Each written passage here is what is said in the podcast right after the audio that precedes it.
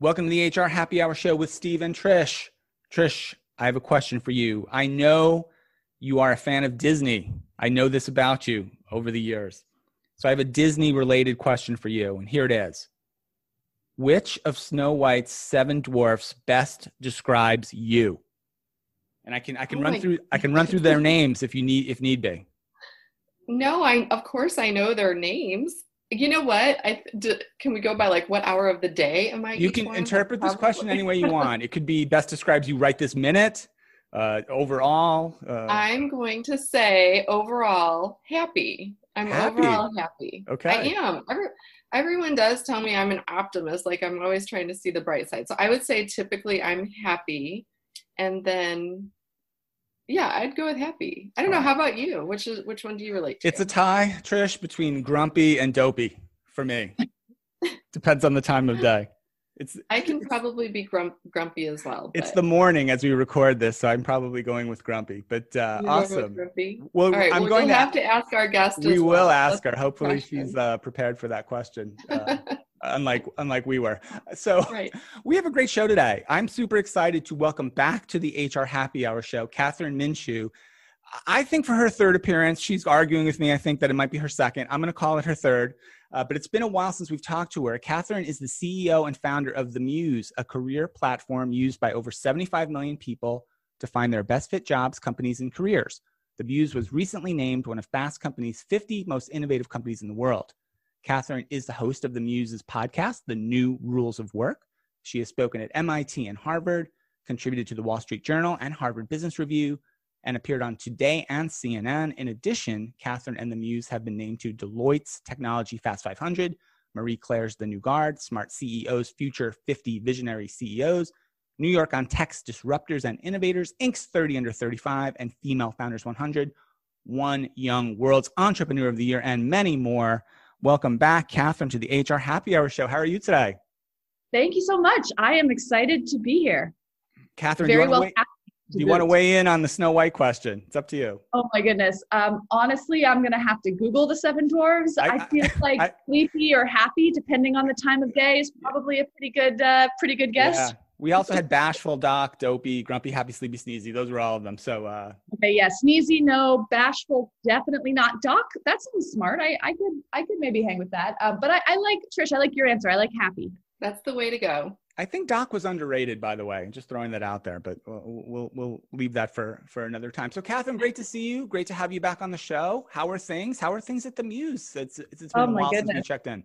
Yeah, I was gonna say it's it's great to be back on the show, and I mean, what a wild year this has been, right? I I feel like um, you know, it's funny because I was gonna ping you, I think earlier this year, pre-COVID, and I'm kind of glad we waited till now because I feel like it's a totally different world, and in a lot of ways, you know, we've we've made a bunch of big changes as a company. So this year has been um, overall, I think it's been pretty good for the Muse obviously the beginning of the year was rough because you know january february were these beautiful months. We were bringing on new customers. Everything was going great. And then you know like a screeching record halt um, a, global pandemic had to come in and, and mess up everything. But in a way i think it's really allowed us to lean back into a lot of the um, elements of our mission that are focused on the job seeker, on really meeting people where they are. There's obviously a tremendous number of people um, looking for work or, or kind of considering their work situations right now.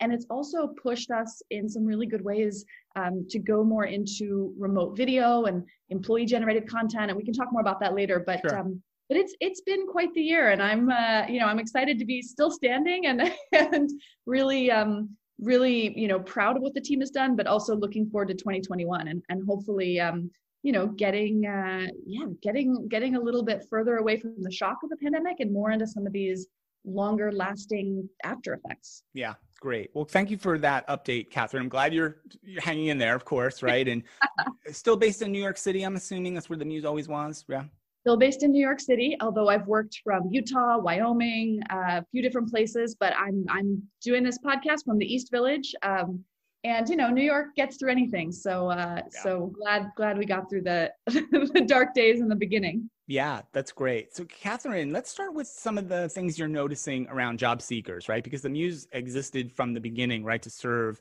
kind of new career or young career job seekers going back. Oh God, the Muse has been around 10 years, Kathryn, probably something like that. Nine. Yeah. No, okay. That's uh, or eight, nine. Yeah, we're we're just about eight or nine years old. 2011. Um, yeah. So I guess this, uh, yeah. So we we hit nine years in September, and um, you're right. I mean, it's this has been a year like no other, right?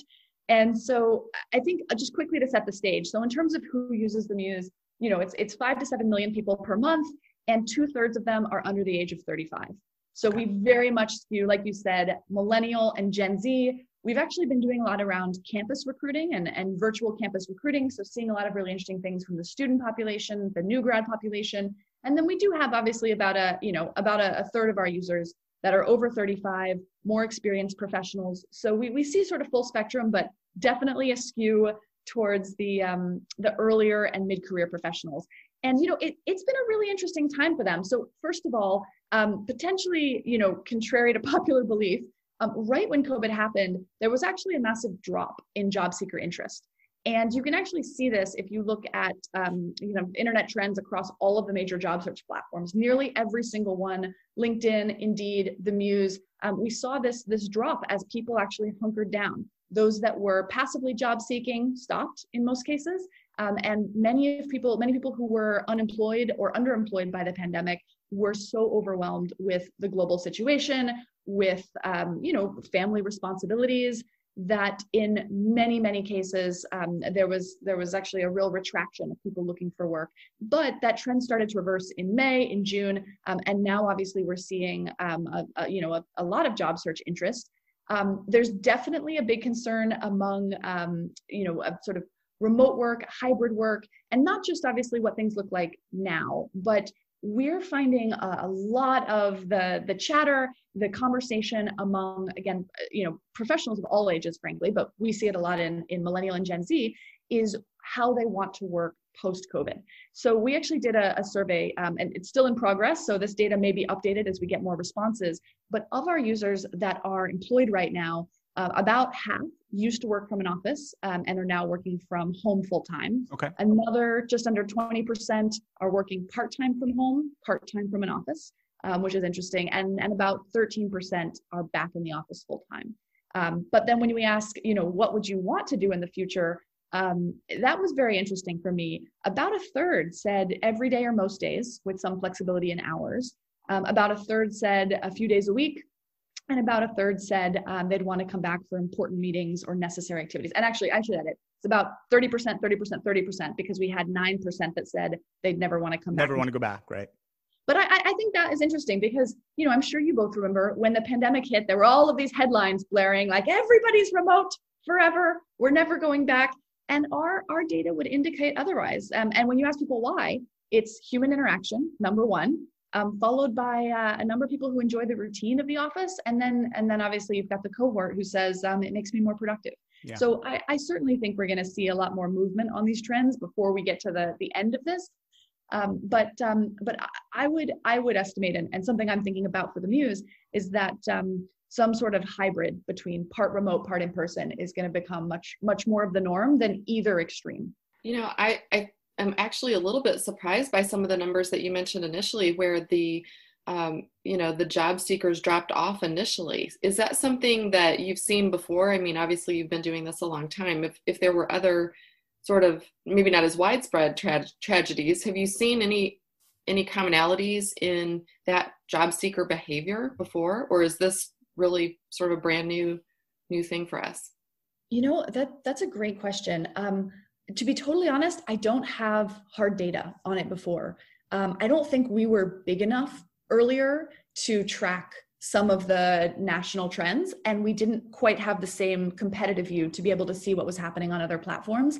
That said, from focus groups we've run, from conversations with job seekers, I do think that there's often a um, there, there's often a sense in the wake of a major disruption a national tragedy something big happening at scale in our in our country or in our world that um, I, I, think makes people you know sit back. And I, I, mean obviously people get more introspective as humans um, but but there is some reason to believe that people pull back on change in general and specifically on you know job search, especially when it's not necessary or required, when there's a lot of macro uncertainty. Um, so, so I, I will be certainly looking at this in the future. And I, I, thought it was really interesting because most of the people outside the Muse, you know, expected, oh, it's, you know, it's, it's April 15th. You must be seeing job seeker volumes soar.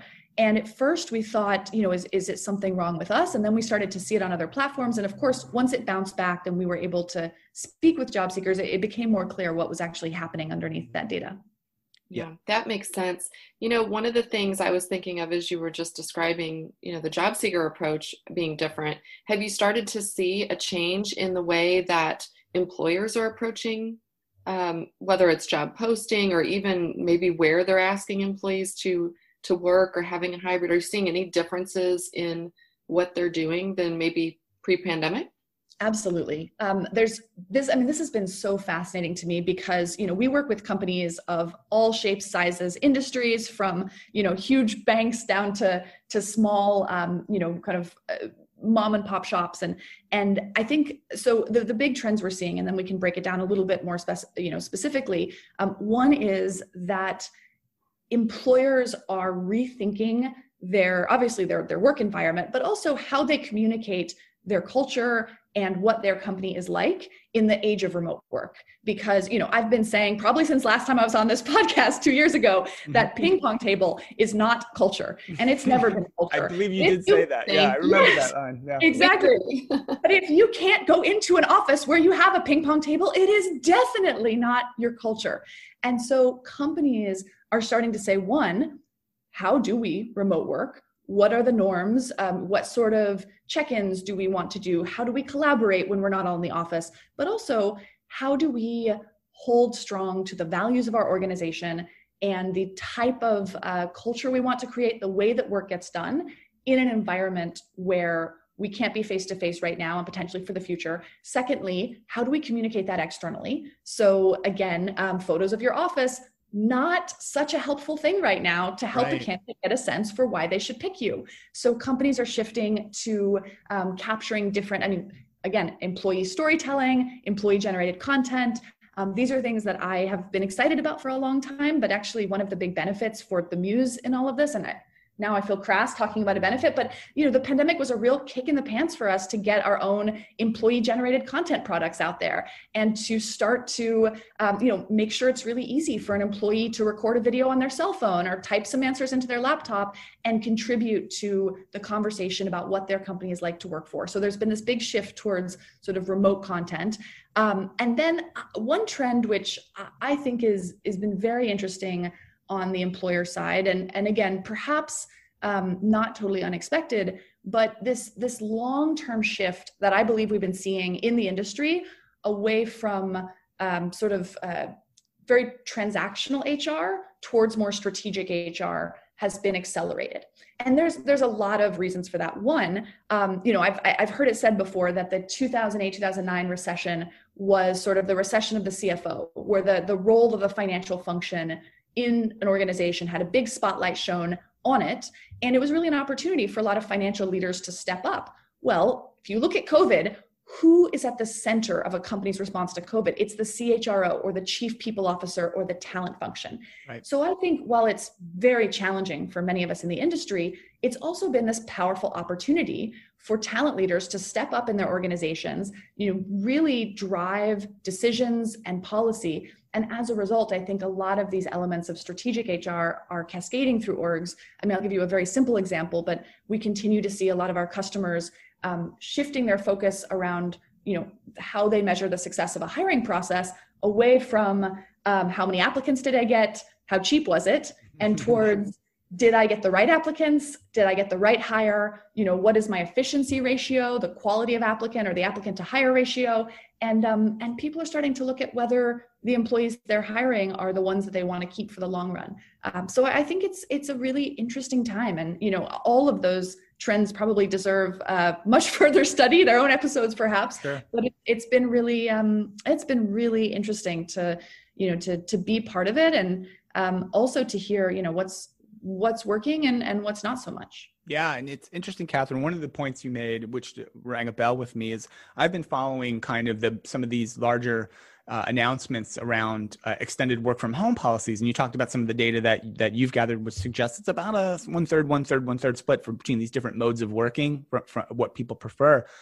But uh, having said that, the, the current situation in many parts of the world, many parts of the country, right? Certain companies, especially the big tech companies, are extending work from home right for their entire workforces for out into the future. Uh, microsoft did it dropbox did it recently amazon did it again i think yesterday maybe as we talked an extended work from home. And one of the things i was reading about was uh, it was in, in the context of google right which one of the most famous companies in terms of the the perks and the you know the the great food on site and all the amenities and everything designed to help sort of shape that googly culture, eh, which they can't do if everybody's working from home. And, and it was literally like a, a discussion of how do we how do we kind of communicate this? How do we share it? How do we leverage it? Because th- that that was kind of a recruiting advantage maybe that they had and maybe other companies had as well. And, and the companies you're working with Kathryn because the companies on your platform I'm, I'm hoping or i'm imagining many of them are still are, are hiring right? They're still looking Absolutely. for people.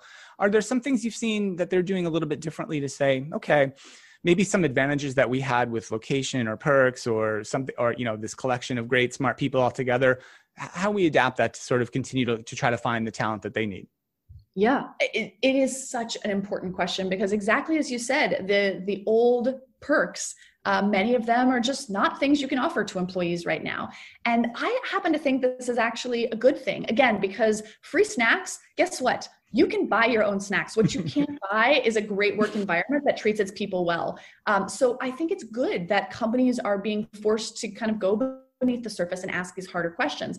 So there's there's a few big areas that we're seeing jump out. One is this question of, of distributed and remote work. So um, how does work literally get done on your team? What are the norms of distributed work? Um, do you facilitate virtual events? What sort of activities do you offer? What tools are people using? Um, how do teams collaborate now? I think that is, you know, those are always important questions, but they're they're gaining sort of a new visibility um, because of this shift to remote.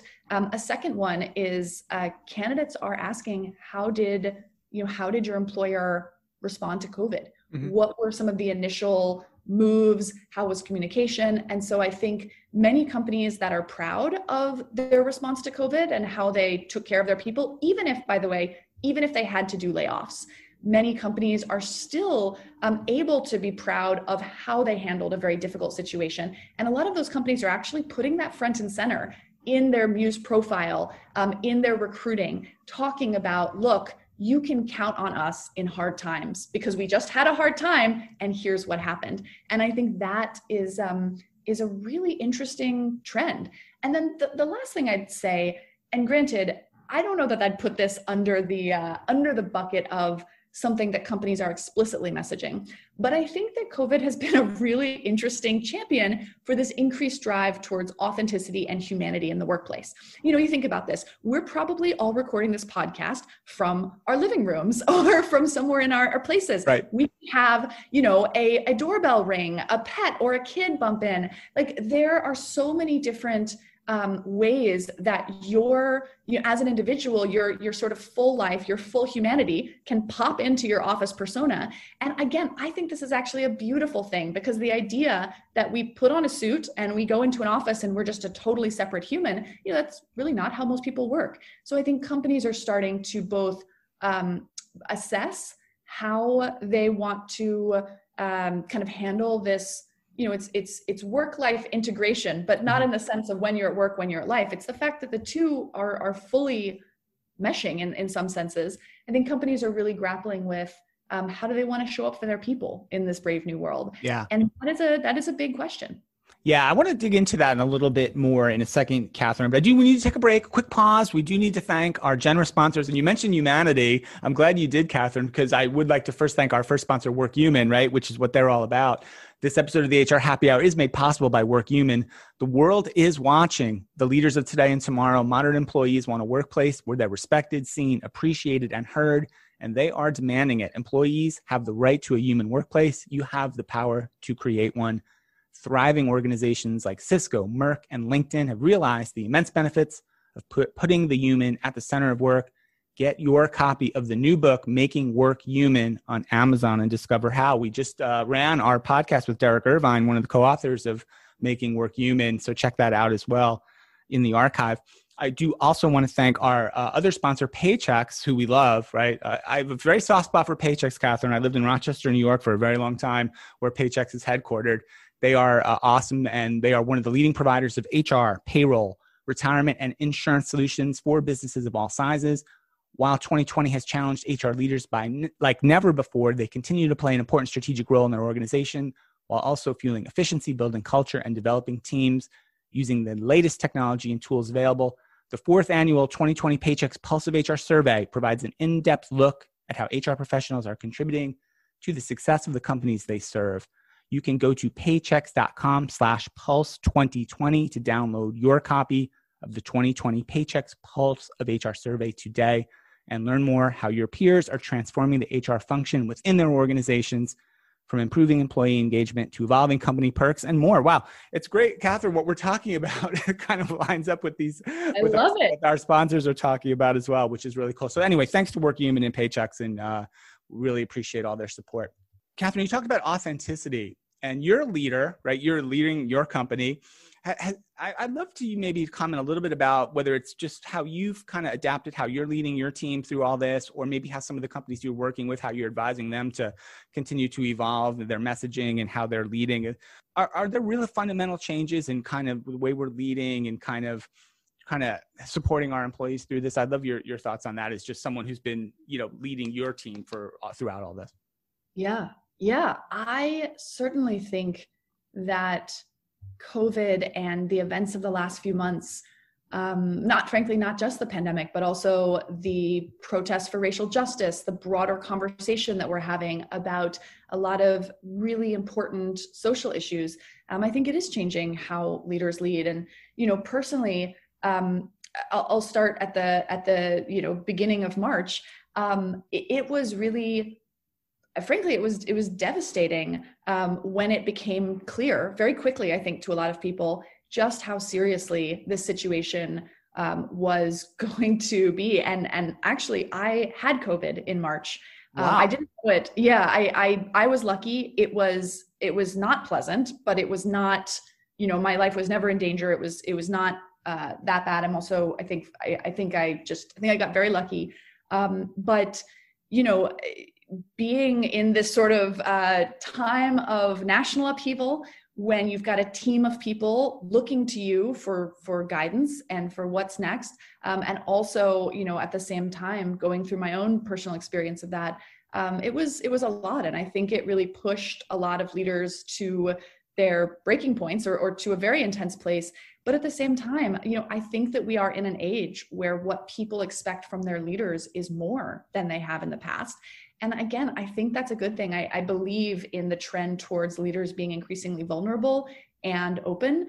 Um, I think it was very hard to not be vulnerable in any way during the pandemic and to come off as anything other you know just you, you just um, you couldn't i think most people just couldn't kind of fake their way through that and i think that's a good thing so you know i um I, i'm certainly sure that there's things that i personally could have done better we we had to um, cut the team at the Muse. And that was one of the hardest things that sure. I've had to do, especially because right you know up until the pandemic happened we were really on a tear and so you know we were just blowing out goals every month like it was just it was a beautiful thing um, we had just so we had gotten some great data at the end of last year on the applicant to hire ratio of muse candidates that essentially demonstrated that we were like multiple times higher quality than a lot of our competitors. And so even if we had fewer applicants in some cases you know we were we were very efficient at converting them into hires. Long story short it had lit this fire under the company. We were you know running for the top of the mountain. Everyone's feeling great.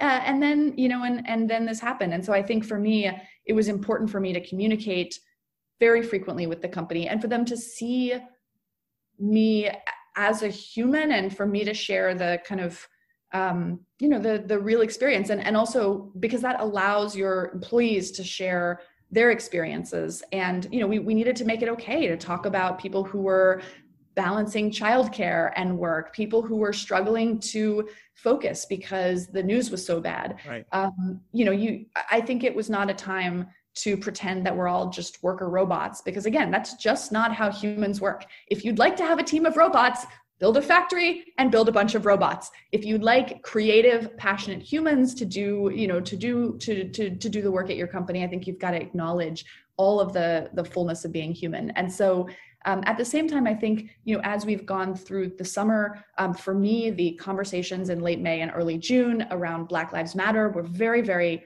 um, you know they were they were they were motivating they were kicking the pants they were a call to do more both personally and in my business uh, for the cause of you know equality and equity um, in this country which i think we still have a long way to go.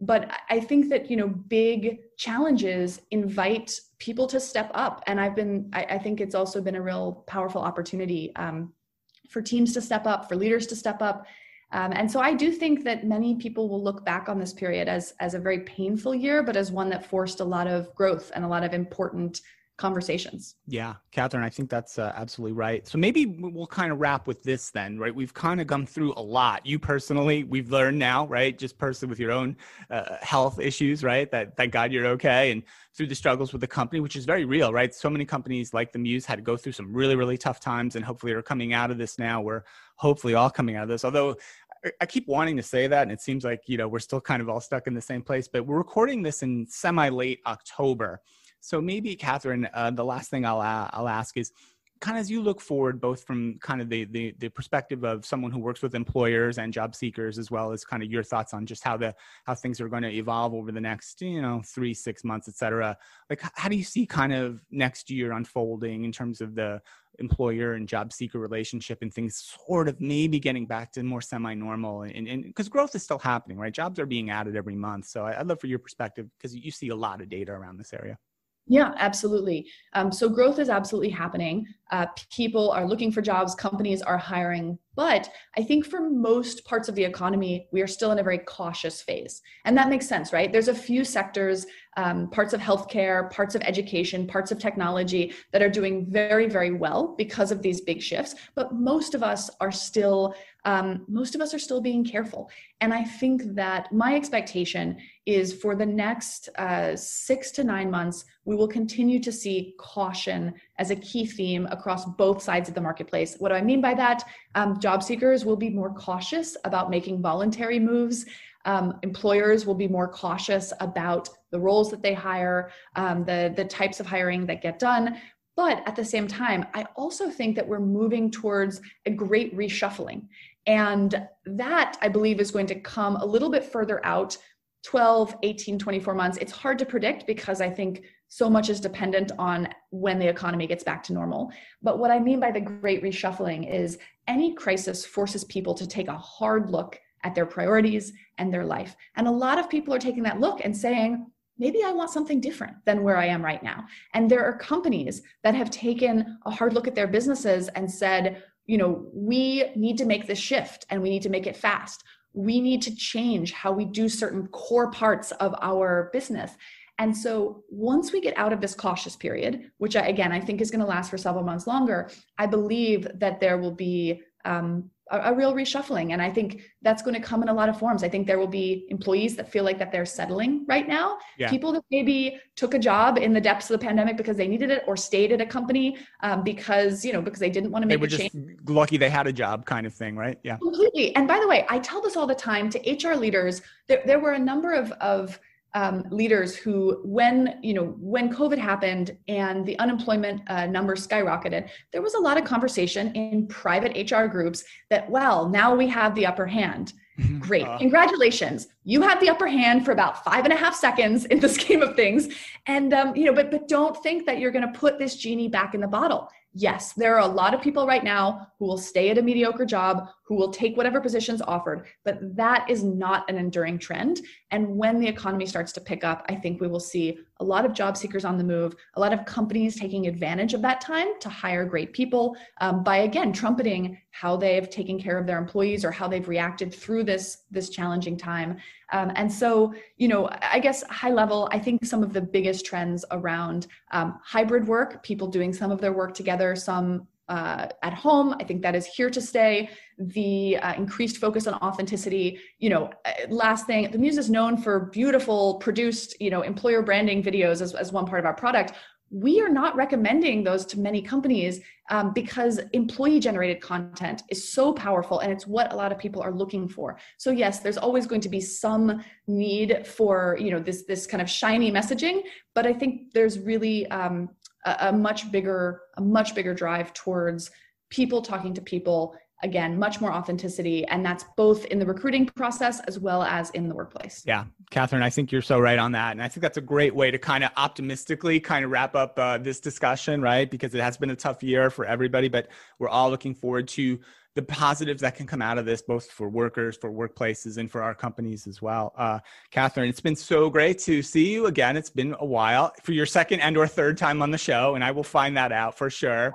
Kathryn, all I got to say is if you make it on the show five times, you win a prize. That's all I'm saying. So you have oh, that to look forward to me to. with a good time. Yeah, you've got that to look forward to the, the website is themuse.com. We'll put that link, of course, in the website. And, and Kathryn, you can find everywhere LinkedIn, Twitter, etc. She's all over the place, uh, easy to find, and uh, super uh, open to connecting, as uh, we've learned over the years. Kathryn, so good to see you, and uh, glad you're well. And uh, thanks for spending some time with us today. Thank you so much for having me. It was so great to be with you both.